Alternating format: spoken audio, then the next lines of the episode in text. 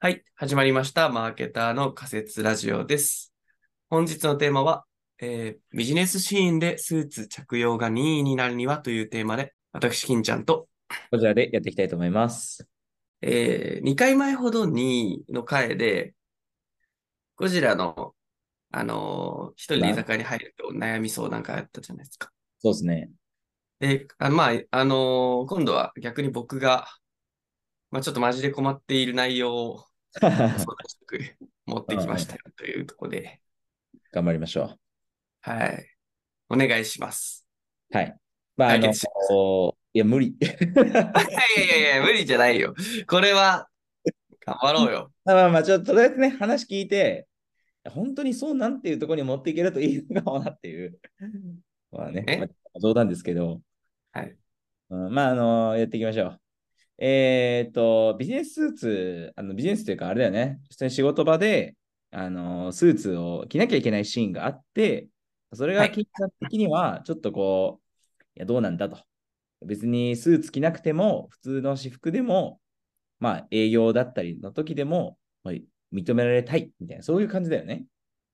イエス。えー、前提を言うと、うん、僕の今の職種はほぼ着る機会ないです。あ、そうなんだ。はい。ただ、まあ、もちろん、その、クライアントワークではあるので、うん、着るときはたまにあります。ほいほいほい。それを消したいです。あ、じゃあ、着用にしたい。あ、じゃあ、じゃあ前職の話とかじゃなくて、今の話ってことか。ああ、うん、まあそうだね。個別な話をすると今の話だよね。えっと、一応、えっと、僕、どっちも人生で経験してて、うん、あの、一番、3社あるんだけど、一番最初の会社はもうゴリゴリのスーツだったんですよ。それ営業だよね。営業で、職種も営業で、もうなんか、わかりやすい、なんか、こう、会社から出てくときに、行ってきますって言わなきゃいけないやつ、やってて、うんうんで、えー、その次の、えー、っと、仕事からは、一番もう何もない。もう極端、真逆で極端なんだけど、スーツとか全然何もないし、うん、なんなら先輩とかも、普通に営業の先輩とかも、まあなんか、まあ、ジーパンって言ってあるけど、すごいダボダボな服着ていくみたいな。うんうんうん。一応これ補足すると、あの、リスナーさん向けに、うん、金ちゃん、の、会社名は言って言っていいの一社名とか。ああ、いい、どうぞどうぞ。金ちゃん、あの、一社目キーエンスっていう、まあ、有名なとこですね。2社目は広告代理店ですね、まあ、そうそうザ営業の会社と、そこからちょっとザ・クリエイティブ的な会社に行って、うん、で、えー、まあその、そっちは営業ですらそうだから、まあ、なしては企画の僕はもうほぼスーツ、多分一回も着てない。はいはい、で、今の会社は、基本ゲーム業界なので、緩いんですよ。今日職種もプランナーだけど。だけど、うちの役員が結構、こう、そういうの気にする人で。うんうんうんうん。今ので、まあなんか、いや、最初の営業とかは行った方が、それ来た方がいいんじゃないみたいな。うんうんうん。で、なんか、その、それ以降はよくわかんないけど、あの、着なくていいっぽいんだけど、なんかその、そこのさじ加減に合わせて。なるほどね。じゃあ3社目の職種としては、コンサルだっけ職種的に。 3社目はね、えっと、ゲーム、うんと、簡単に言うとゲームを使って他社の企業課題を解決するっていう、うんえっと、大手企業の、まあ、グループ会社なんだけど、うん、そうそう。なんで、えっと、半分はその大手企業の人のなんですよ、席的には。うん、で、その人たちはもうゲーム業界の事業会社の人たちだから、もうほぼスーツ文化ゼロで。うんうんうんうん。あ、そうなんだ。だけど一応、そう、クライアントワークだからって言って、その役員の人だけ気にするから、じゃあそれに合わせてしぶしぶ切るって感じ。うん、なるほどね。これまあでも聞いてる人的に、なんかやっぱり営業はまあしょうがないだろうってぶっちゃけ思うかなと思ってて。なんでえ、でもさ、普通に法人営業だったらまあ、スーツはあくまでそのマナーとかなんじゃないっていう。いや、そうそそそこから僕はちょっと今回過激に疑問を投げかけたいんですけど。過激ですね。キーエンスとかで変わると思う文化が変われば変わると思うよ。まあ。えっと、というか、あれなんですよ。えー、基本的に僕、この話って、うん、あの、僕、スーツ着てる人自体は、全然、むしろ頭いいと思ってその、え、え、影の人もそうなんだけど、うん、どちらかというとクレバーと思ってて、なぜなら、その、多分その人たちはスーツを着たいから着てるんじゃなくて、うん相手に合わせて着るという戦略的行為をしてるから。そうだと思う。うん。そうそのロジックはすごい好きなんだけど、そのスーツ文化自体が嫌いです。スーツ文化とは何なんだろスーツを気にすると思っている人が多くいるであろうという幻想。う。ああ、なるほどね。で、かつ、あの、この前、今ちょっと調べてたらデータが出てきて、うん、あの、これね、マイナビさんが調べてる結果なんですけど、うんまあ2015年あたりで、えースーツで仕事をすべきですかという、えー質問男女300人に対してうん、えーはいが28%、いいえが64%みたいな。だからほぼ多数派はいらんと思ってるっていう。ああ、まあまあまあまあ、まあ、ね、スーツ着るの大変だしね、高いし。そうそう、そうそうそう。だし、非効率だし、日本の気候に合ってなくてジメジメするしみたいな。これほど無駄な文化はないと考えてるみたいなのが上がってきてるんですよ、こういう年。まあまあまあ、それはわかるよ。意見として上がる。でしょでみんな割と同意すると思うんだけど、それ、だったら多数派に合わせてよくないって思うわけ、僕は。ああ、あれなんじゃないもともとスーツ着始めたのが西洋のパクリで、それがそのまんまもう定着しちゃったからみたいなのもありそうだよね。まあけど、定着した文化もだんだん不要になってたら変わっていくじゃないですか。その、それこそ最近だったらリモートワークがさ、うん。一応出てくるわけでさ、だからある程度こう、出社がなくてもいい文化も出てきたわけだしさ。でもそれに関して言うと、リモートで言うとそうせざるを得なかったからそうなったっていうのが大きいかなと思ってて、結局今、あのコロナ落ち着いたことでリモートがさ、なくなって、また出社みたいになっちゃってるからさ、なんいかや、育休産休は育休産休、あれがどうか。もう、あの、別に外からの圧力とかが何、環境要因じゃなくて、うんだんだんこう、仕事の働き方の自由が、もうなんか今、今更、なんか女性が、なんだろう、一般職とか古くないみたいなのがだんだん出てきてるじゃんもうそっちの方がなんならもう大多数じゃないですそうって感じになってるよね。か。そうなんないかなと思って。国がなんか変えるぞとかならない限り、例えばなんか、なんだろう、育休とかさ、産休に関してはさ、割割と実害があるかなと思ってて、なんかそのはいは子い育てしなきゃいけないのに、その仕事があるから、なんか、あまあ、家庭環境があれだとかさ、まあ、ちょっと詳しくはないんだけどさ、そういう実害があるかなと思ってて、だから多分国も本気になって、そういう制度を整えて、じゃあ会社がそれに習ってっていうふうになってると思うんだけど、スーツがあることによっての実害って、まあ、まあ、もちろん嫌だっていうのとかあると思うんだけど、そこまで実害を、なんかそこまで多くの人が本気で捉えない、あま、もしくはその上の人たちがでそういうのもあるんじゃないかな。まあ、我々若手社会人層が嫌がるとか、 まあもちろんあると思うんだけど、若手が嫌がるから、多分若手、ちょっとね、やっぱ若手が上に行けば多分もっと緩くなりそうな気はするけどね。うんまあそれでね、もしかしたらその若手が、いや、やっぱりスーツだって言い出すのかもしれ言ないうのかわかんなない俺ら。だって循環してるわけじゃないなんだろう。我々、昔の人だって思ってたと思うんだけど、結局今はそれが合ってるからね。昔の人が思ってたのかなわからん。なんか昔はもう、猛烈サラリーマンがかっこいいみたいな時代だったじゃん。っまあね。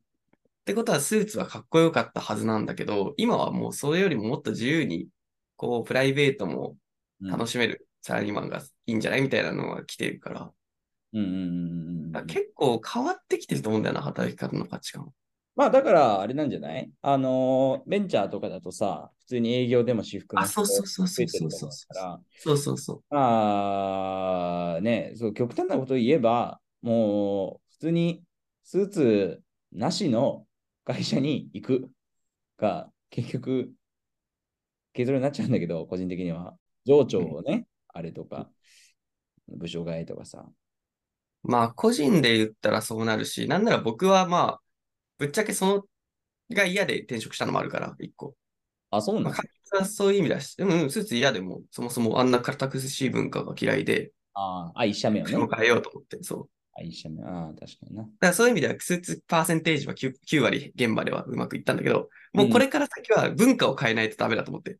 あ、個人としてはじゃなくてね。そうそうそうそうそう。うんそうか。変えたいと思ってる人がどれだけいるかにもよるよな。まあ、ろ6割って書いてありましたけまあまあまあまあ。あとはそれを、その、なんだ、若手の人だけじゃなくて、上の人たちがどれだけ思ってるかとか。ど。なんか、例えばさ、例えばその日本の楽天の三木谷さんとか、うん。あとスティーブ・ジョブズとか結構偉い人でも普通にシャツとかで出てくるじゃないですか。まあ、スティーブ・ジョブズとかだとそうだろうね。わ三木谷さんそうなのわからん。三木谷さん出てきてたはず。えっとね、ちょっと待って。まあでもなんか、スーツ着てる方が私はかっこいいと思っちゃうけどね。ああ、まあ、うんうん、スーツ派がいることを否定してるわけじゃ確かにない。うん。その、任意にしてほしいんですよね。好きな人は全然着てもらって、俺はいいと思いますよ。まあね。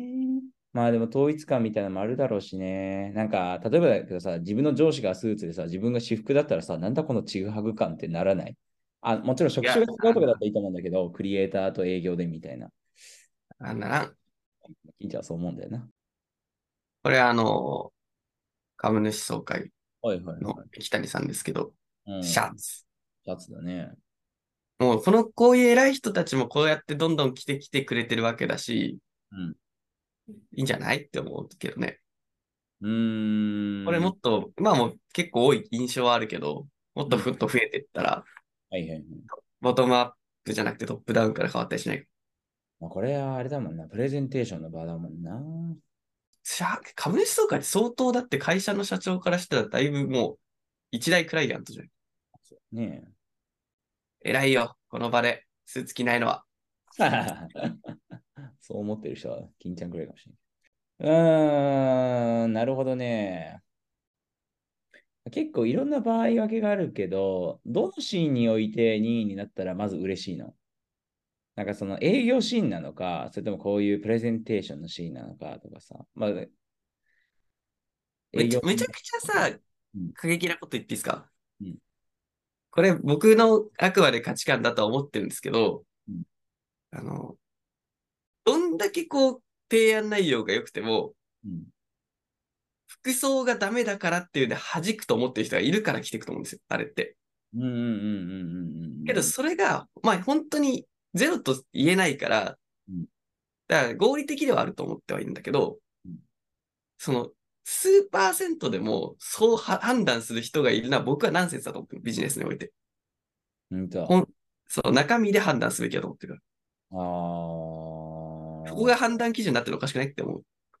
でもなんか、その前もなんかこの話あったような気もするんだけど、その提案が通るためにはどうすればいいのかみたいなところで、あ例えばコンサルの時に思ったことなんだけど、まあ言ってることだけじゃなくて誰が言ってるかとか、その前うにんその信頼関係があるのかとかで、まあね。その掛け算だから、内容がいくら良くても、例えば、もう明らかにザ、あの若造ですみたいな風に見られちゃうと、まあ言ってることはいいんだけどなあ、みたいなことになんかなりがちだなっていう、まあ私が特に社会人1年目の頃とか、まあぶっちゃけ思ってたこともあって、うーん。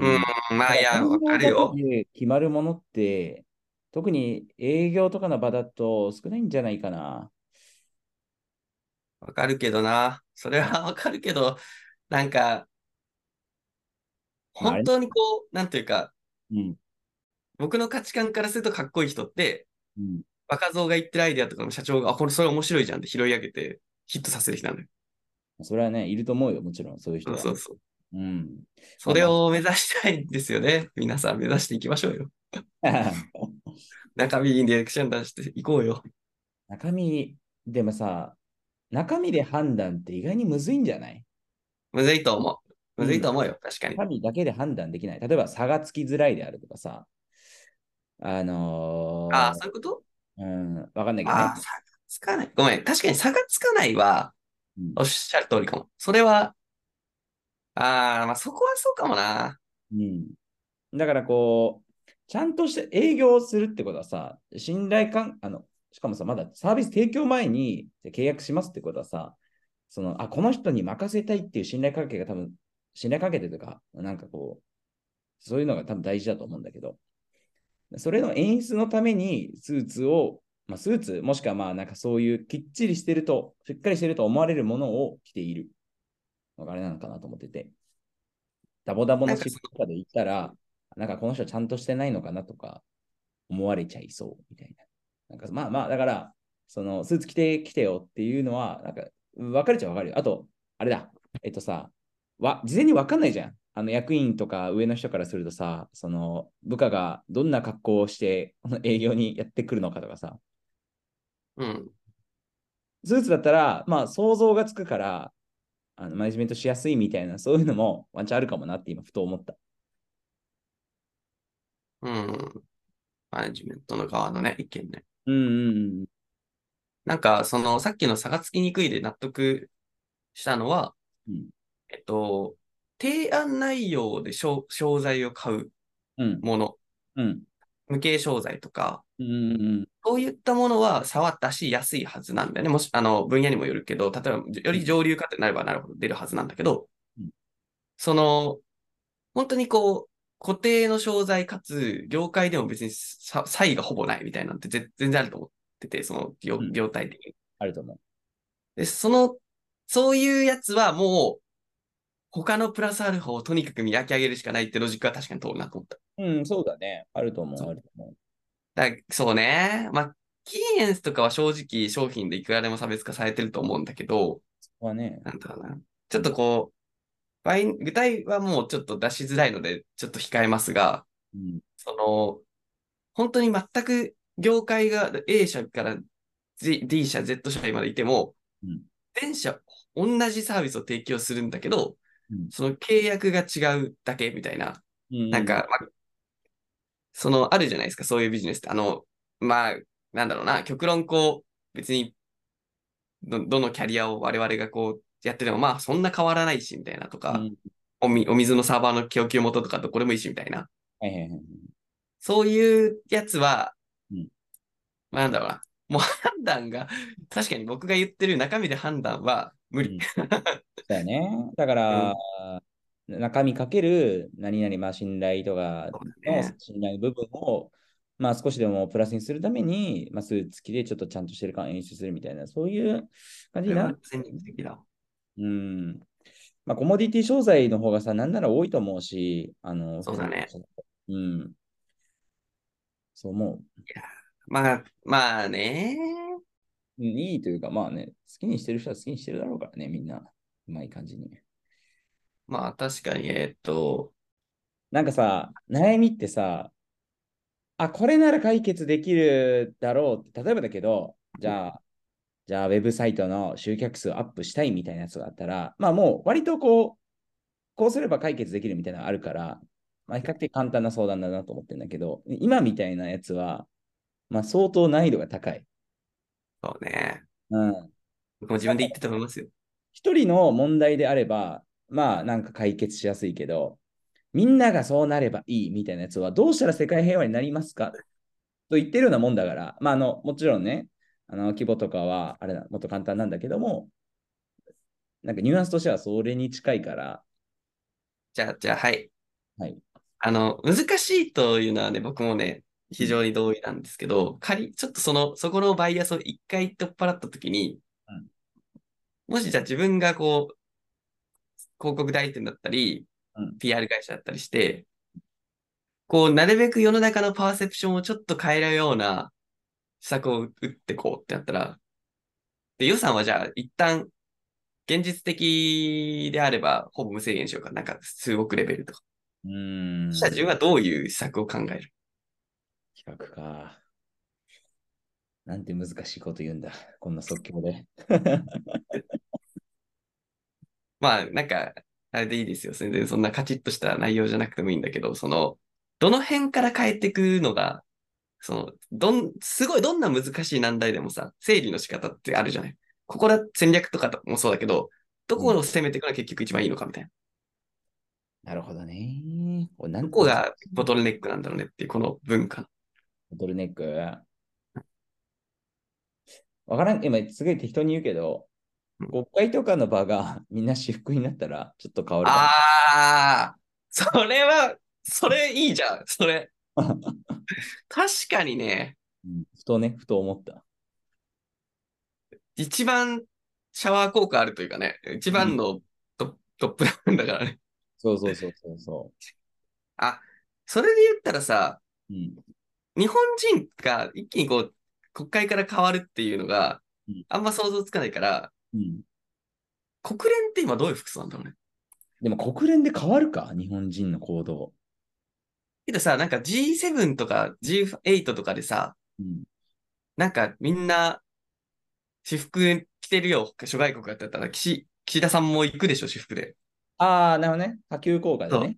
うん。そうそう。ってなった時に、多分ピメディアとかも、もう最近は時代に合わせて、よなんだろう、西洋ではスーツがだんだん少なくなってきてる文化があるんですってきたら、うんうん。なんか、日本人ってそういうの弱いイメージあるんですよ。まあ、わかる。周りに合わせるからね。そうそうそうだってそもそもだってこの前のさ、あの、某、何某芸能界のなんか性被害の話も、もともとはあれじゃないですか、イギリスのニュースだったじゃないですか。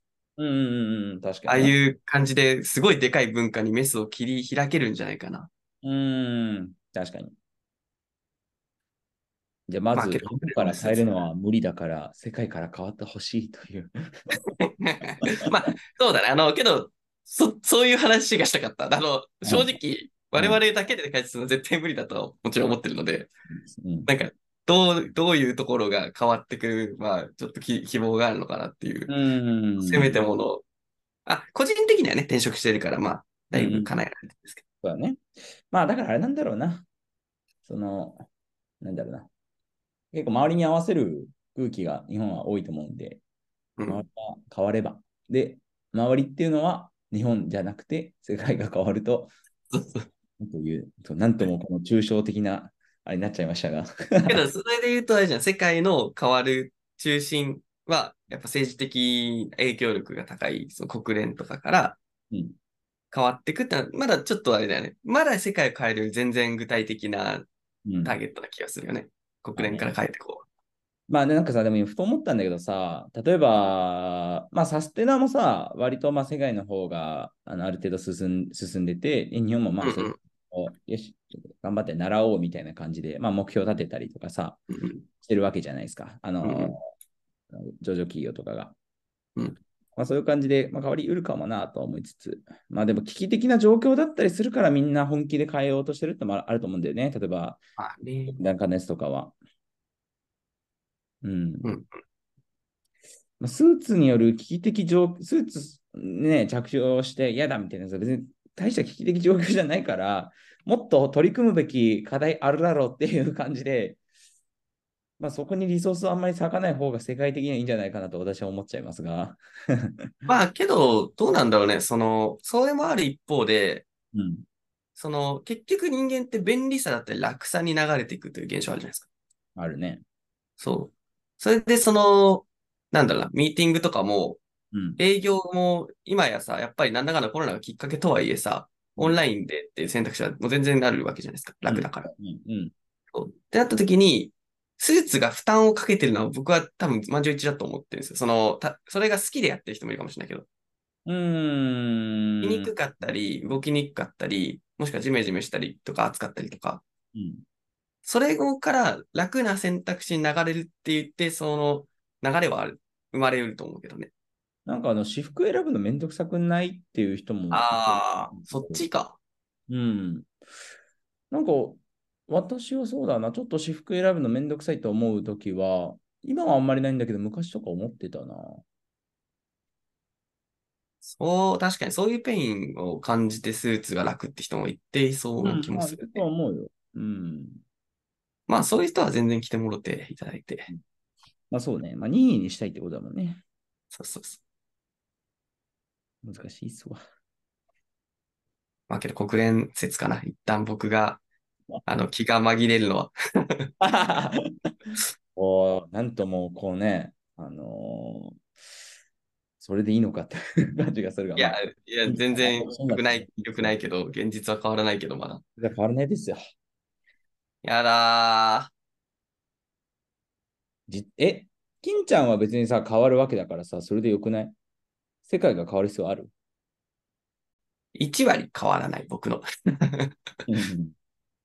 残り1割が変わる。残り1割。うん。まあ、本当に1ヶ月に1回とかですけどね、君。そうだね。まあ、私もそれぐらいでは1ヶ月に1回ぐらい来てる。うん。い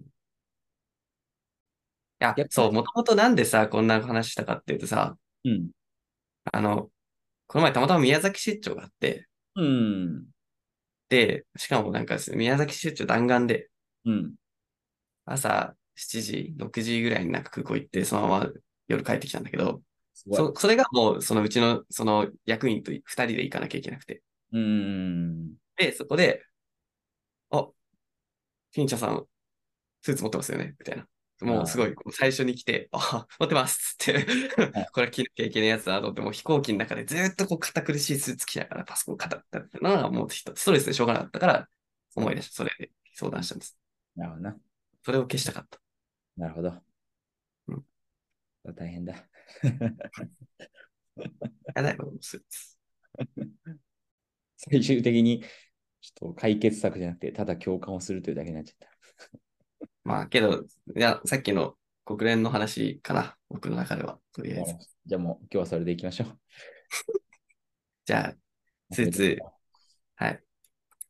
ビジネスシーンでスーツ着用が任意になるには、えー個人だったらまあ転職するだったりですが、えー世界で言えば、まずは影響力のある国連からみんながスーツが増えていって、だんだんシャワー効果で今それが常識になってますっていう変化を日本にも伝えてくれるっていうのがまずは一個大事なんじゃないかという笑ところっちゃっで、本日は。いや、そうね。まあ、まあ、会員頼み、あとは会員頼みですよ。もそうですう、ね。国連よろしくお願いいしいます。アイデアある人いたら、誰かじゃあ教えてください。国 連の方、このラジオ聞いていらっしゃった場合は、はい、明日から私服で うんお願いします。一応、あの、仮説ラジオ10%ぐらいはグローバルの人に聞かれてますの で、届け、国連に、なんでグローバルに聞かれてるのか謎なんだけど、謎だよね。2位は台湾らしいですよ。あ、今台湾、前ドイツだったんだよな。あーじゃあ、あるな、ドイツだったら国連出てるからワンチャンあるな。いや、ドドイツ組の日本人の友達とかが聞いてくれてるのか知らんけど。まあ、そうかも。けど、ちょっと話変わるんだけど、実際さ、うん。ビジネスカジュアルっていう言葉が生まれて、結構変わったとこあるよね。確かにね。なんか、クールビズとかも同じだね、それであ、言う確と。かに確かに。うん。じゃあ言葉を作り出すっていうのは割と PR でよくあると思うんだけど、まあ、それがちゃんとね、浸透すればの話だと思うんだけど。クールビズなんかはね、政府主導でやってくれたから、まああれ暑かったからだけど、うんうんう結んう構ん。広まった。ビジネスカジュアルもけど、なんか女性とかすごい変わったよね、あれで。変わったと思うね、すごく。確かに。まあ、言葉を作る系の話もあるかもね、とは思います。まあ、そうっすね。いいと思います。うんはい、というところですかね。はい。本日も、はい、最後まで聞いていただいてありがとうございました。よし。えー、よければ、ハッシュタグ仮説ラジオをつけて、えーツイートしていただけるとありがたいです。もしよろしければ、Spotify 等で高評価よろしくお願いします。最近 YouTube もあの、先週の常吉さん会に習って、いっぱい開けておりますので、ぜひ聞いてください。はい。では、バイバイ。